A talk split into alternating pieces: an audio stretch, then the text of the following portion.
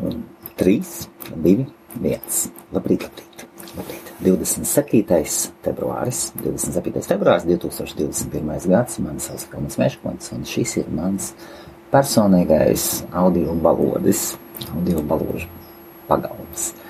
Uh, jā, podkāsts nav nekur pazudis. Podkāsts ir ievests tādā kārtībā, ka es esmu dabūjis uh, Kādu, kādu laiku atpakaļ, jau apmēram gadu atpakaļ, ja es nekļūdos, es atradu vienu kolosālu piedāvājumu, kur parādījās jauna podkāstu hostinga kompānija Bikast, un iegādājos viņu, viņu piedāvājumu, iegādājos Lifetime, Lifetime piedāvājumu no Bikast.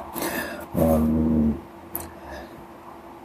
man tur ir ielikt iekšā uzreiz četri podkāsti, četri dažādi podkāsti. Viens no viņiem, 27BE, ir vienkārši arhīvam.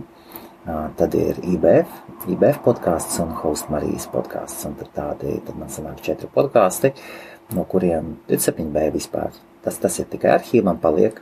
Šis ir mans personīgais, un tad divi vairāk tādi uz, uz, uz katras savā specifiskā nozarē. Tomēr savai sirdī Tad, kad tā kā cilvēks vakar apsēžās pie televizora vai divānā, attaisa, attaisa varbūt saldējumu, cits, cits ielēja savu glāzi vīna, tad man patīk ierakstīt podkāstus. Sevišķi brīžos starp darbiem. Jā, es esmu, es apzinos, es esmu darbaholiķis un brīžos starp darbiem šis, šī ir tāda maza oāzīte, kas atļauj ieskriet mazliet sevi un izlaist savas domas ārā. Oh, kas tik vispār šo, par šo laiku nav noticis? Tik daudz lietas ir izmainījušās. Mm, jā, tad dzīve ir tik ātra, dinamiska, skrien uz priekšu. Es ar baudu un prieku atzīšos, skatos uz savu dzīvi. Varbūt tā nav smuki teikt, un tomēr skatoties uz sevi.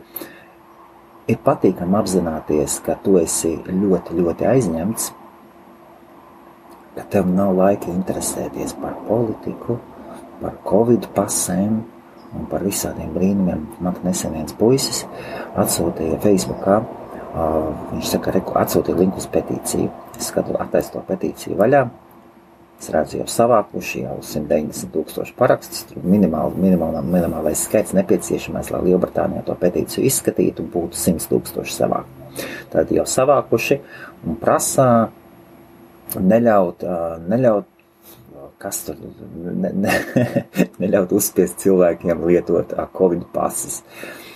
Un, jo tas ir tā un tas ir tā. Un es tā paskatījos, pie sevis pasmaidīju Un es apzinoties, ka es vispār neesmu nemaz dzirdējis, ka tādas covid pasas būs. Es esmu pārliecināts, ja man būs kaut kur jālido, tad, kad, tad, kad es lidošu, tad es uztaisīšu. Man vispār tas, kāpēc cilvēki par tādām lietām cepjas, man ļoti bieži patiesībā liekas, ka cilvēkam nav savas dzīves. Nav, un tomēr varbūt ir, var, varbūt es kļūdos, ir cilvēki, ir daudz cilvēki, kas ir um, aktīvi, sociāli aktīvi, kas, kas uz kuri uzskata, ka viņu pienākums ir uzlabot citu cilvēku dzīvi un iejaucoties valdības darbā vai kontrolējot to vai pieņemot savā galvā dažādas ilūzijas, idejas par to, ka viņiem tas ir iespējams. Tomēr man liekas, ka ļoti bieži šādos gadījumos viņi pārstāv vienas vai otras politiskas, politiskas virzības, ambīcijas, drīzāk tā. Jo politiķi spēlējās ar visu. Politiķi, mēdīji, nu, labi, tā ir, tā ir cita lieta. Es nesaku, ka mēdī ir slikti. Mēdī ir žurnālisti, ir, ir, ir, ir svēts darbs. Žurnālistika ir svēts darbs. Biksē kodēji, biksēs kodēji, stilbos kodēji ir, ir svēts darbs. Tāpat kā ārsti, tāpat kā zinātnieki, tāpat kā zemkopi un visi cilvēki, kas, kas dara savu darbu, lai šo pasauli padarītu labāku, lai parūpētos par mums. Ja, ir, es skatos uz sevi, ka ir tik daudz kas mainījies. ir mainījies mans bucket list, uh, saucamais tas. Esat dzirdējuši, kas ir bucket list? Bucket list ir, um, um, ir tāds teiciens, pirms tu, pirms tu nomirsti vai pirms tu nomirsti, ko tu gribi izdarīt. Kā latviski to par, varētu pateikt, pirms, pirms, pirms tu, pirms tu saproci, satiec kaulaino, tad tu pateiktu kaulainās vai izskats lista, tad latviski ir, mums, ja mēs pareizi, ja valodnieki droši vien tulkotu, izskats, tad droši vien teiktu izskats saraksts. Tad mans bucket list ir mazliet nomainījis. Es atceros, senāk es ļoti, ļoti gribēju aizlidot uz Maču Pikču. Un tagad savādi es par to brīžam aizdomājos, nu vispār neinteresē. Ir tā, e, varētu, un tomēr vispār Maču Pikču ir forši, bet, nu, nav, nav tādā buketlistā tik augši. Uh, manā buketlistā ir pakāpusies jauna lieta, kas ir, kas parādījās pēc tam, kad es otro reizi pārlasīju vai pārklausīju, pārklausīju. Manos, uh, otro reizi uh, izlasīju audiogrammu, noklausījos audiogrammu, alķīmītas angļu valodā, un es sapratu, ka es vēlos klusumu pabaudīt.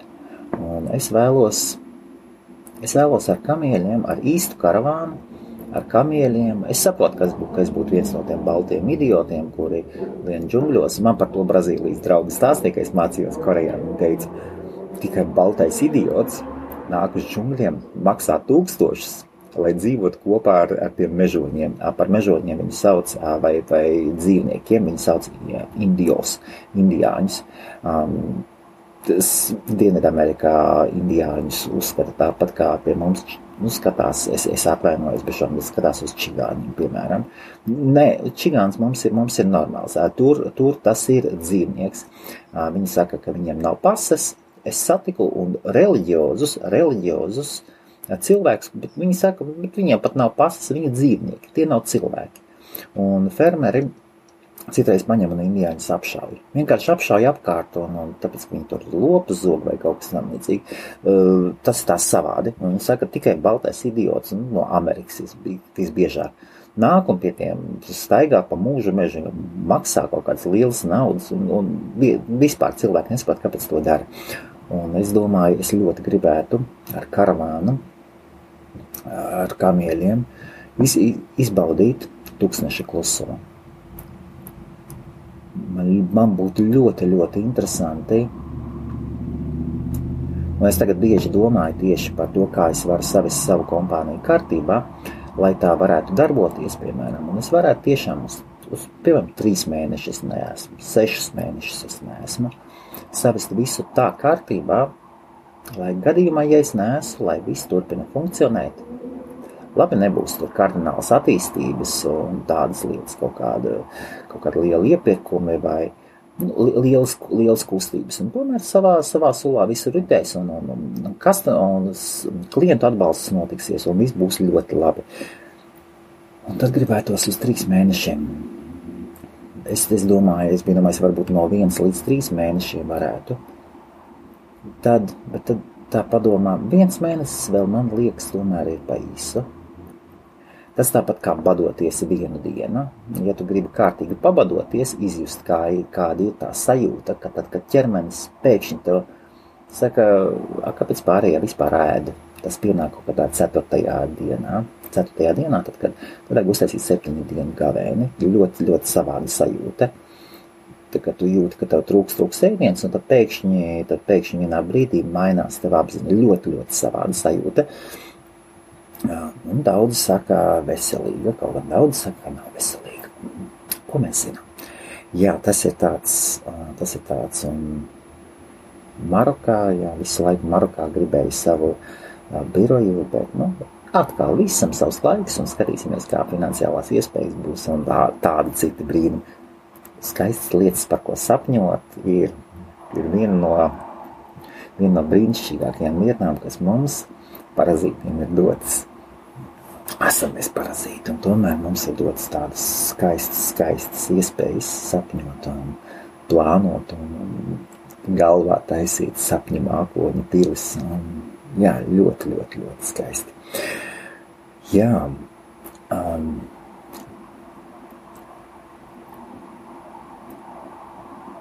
es esmu ievērojis, ka man ir ļoti daudz podkāstu savā, savākušies manā mobilajā telefonā, un es domāju iztīrīt savu podkāstu, kuriem es sekoju. Jo, jā, ir, ir pa daudz, un tiešām sākas vakarunājumi ar Valdu Dalbiņu, IBF tiešraidē, pacēlās saruna, kas par daudz tas, kas par daudz tas par skādu.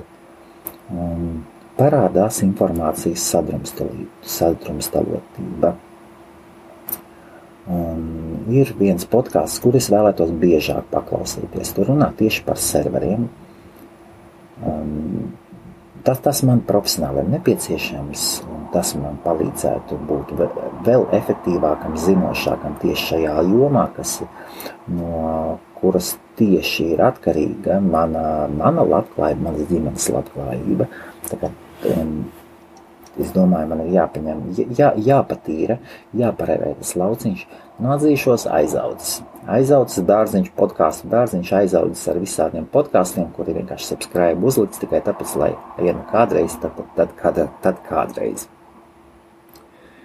Jā, birojā divas interesantas lietas ir. Es nezinu, vai es pirms tam teicu, Tad maziņa man ir šrederis, šreders, tāds tā, tā, drumstalotājs, papīra drumstalotājs. Viņš jau nabadzīgs jau ir nebeidzies. Jau. Tad, kad kārtīgi slēdz viņam cauri, tad pie kaut kādas uh, sestās, septītās reizes, kad papīrs slēdz ar viens, divi, divi, viņš pēkšņi tā apstājās. Viņu izslēgt, pagaidīt, pagaidīt, pagaidīt, ieslēgt, un viņš jau nu, un aiziet. Un, un it kā man ir, it kā man ir, uh, kaut kur ir čeks, un tomēr kā tur iet un pierādīt visu. Tur turpina lietot. Un, jā, ja jums ir birojas, ja jums ir dokumenti, ja jums ir printēti materiāli,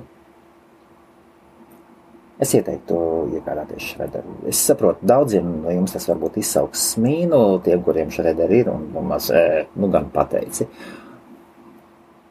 Šodien pie tā nežēlīgā datu apjoma, kas ir, nav jums vajadzīgs dalīties ar savu informāciju ar savām, ar daudzām lietām, kas ir ārā. Paņemt, paņemt vienkārši un, un samalt. Lai, lai samalt, samalt un izmest ārā. Un šerders tur neko daudz nemaksā. Skaidrs, tāpat maksā savus 40 mārciņas Latvijā, kaut 50 eiro droši vien. Un tomēr tas ir tā vērts. Tas ir tā vērts. Un tas apjoms papīru, kas tiek, kas tiek izlaists ārā, tas ir Tas ir ļoti labi jums pašam un, un jūsu mieram. Es arī bieži par to domāju, domāju, mājās man arī vajag. Es visu laiku esmu sev nolēmis mājās nopirkt šrederu uzlikt un neesmu vēl izdarījis. Jā, starp citu, balss skan, jo es esmu pieslēdzis šo mikrofonu, mikseru. Un miksers, miksers un šis mikrofons ir tikai šim podkāstam. Hm. Uz galda man aizņem daudz vietas, Un, jā, domāju, nopirkt, domāju, iegādāties galdu, stand-up galdu visu laiku, visu laiku. Skatīsimies, ir tik daudz lietas, kas ir jāiepērk, un ļoti, ļoti gribētos galdu.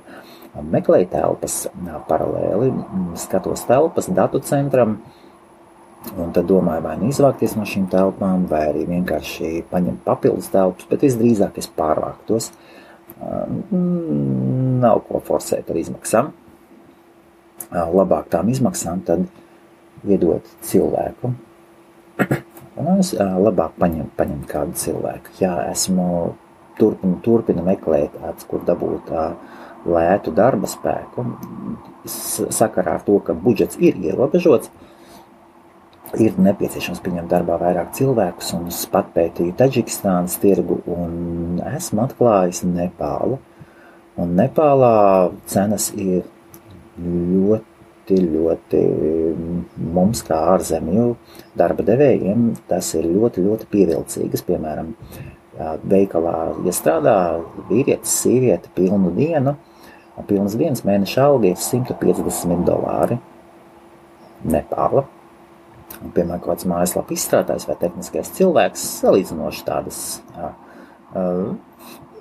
mēs nerunājam par Linux administratoriem un tādām lietām, par programmētājiem, bet kāds WordPress izstrādātājs, tehniskais atbalsts un tāds, un var iesākt ar algu kaut kādi 150, 200 dolāru mēnesī, pacelt uz 300, 300 tā ir stabila, tā tas, tas ir, uh, tas ir ok, un ja uzcels uz 400, 500, tad tas, tā, tā būs ļoti laba alga. Un, jā, un skatos uz, pašlaik esmu no viena esmu atteicies, man ir viens jauns puisis, kas, jā, man abi atnācies džeks, bet viņam dēļ tikai 19 gadi, pieredze, nu nekāda, it kā programmē, bet izrādās no programmēšanā.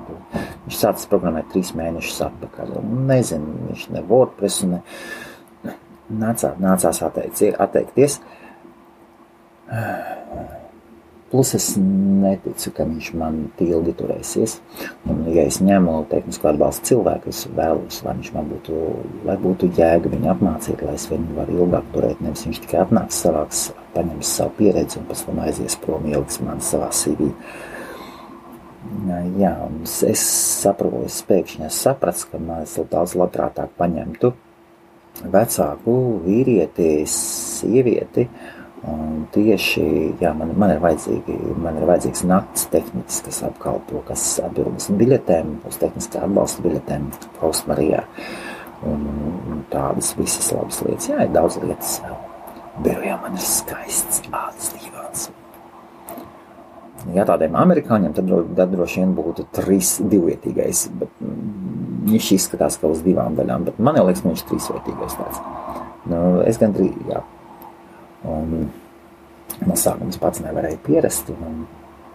Jau, jau krietni laiku atpakaļ palīdzēja man klienti, draugi palīdzēja atnest. Viņi domāja, priekš kam tev tāds liels divāns, priekš kam? Un, un, un atnesām, ienesām, iestūmām iekšā un, un tagad paši atnāk un apzinās, oh, labi. Un man cik vispār patīk. Pirmajā izslēgt gaismas, aiztaisīja aizslēgt durvis un apkulties uz pusstundu. Ļoti, ļoti, ļoti, ļoti, ļoti forši. Jā, tas tieši ir daži apteikti. Visiem ir ļoti daudz, kas noticis. Podkāsts nekur nav pazudis. Es pacentīšos šad un tad vēl, vēl kaut ko ierakstīt. Ja jums interesē, klausieties, ja ne, ražīgi.